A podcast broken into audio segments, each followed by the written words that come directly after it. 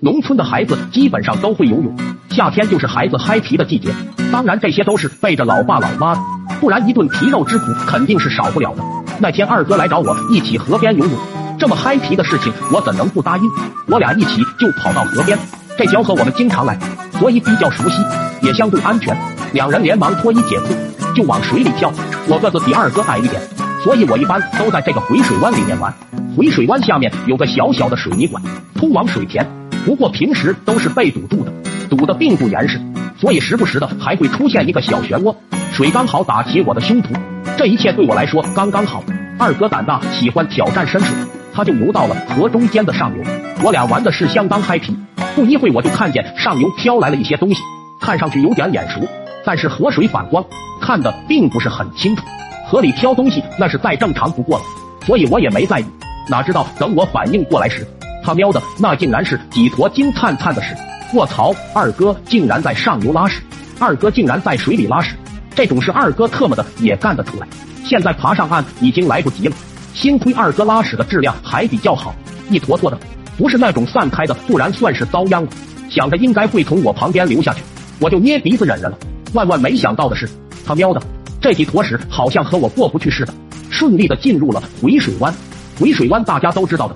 水流会顺着回水湾一直打转，就这样我就被几坨屎包围了，一直围着我转。此时二哥已经在上游笑岔气了，卧槽，报复吧！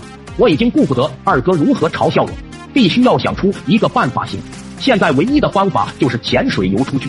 好巧不巧的，我他喵的还没掌握这个潜水的技能，只要潜下去就会浮上来。如果此时硬往下潜，出水可能就脑顶一坨黄翔，怎么办？今天难道就要以翔为伴，和翔共泳了吗？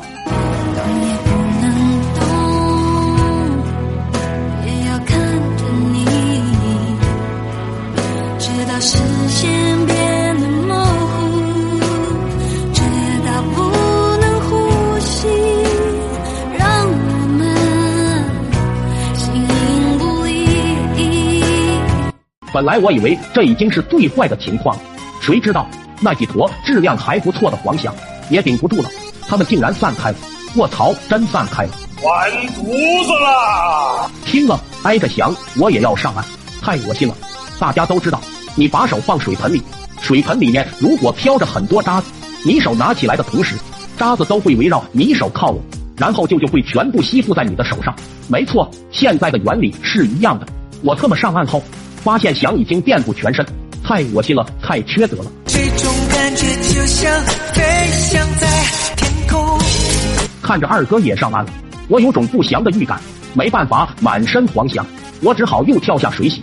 万万没想到，那个缺德的玩意又在上游撒起尿来。这个操作，你要把我宰死！当我再次以为这就是最坏的情况了，可惜我真的是太天真了。二哥他喵的，竟然把我的衣服拿走了。卧槽，你够狠！我记住了，不要问我那天是怎么躲开众人的视线裸奔回家的。我只深刻的记得，我在院子里跪着被荆树条抽了好久，那疼痛足以让我半个月不能沾水洗澡。可能连二哥都没想到，他几坨响就能造成这么满意的效果。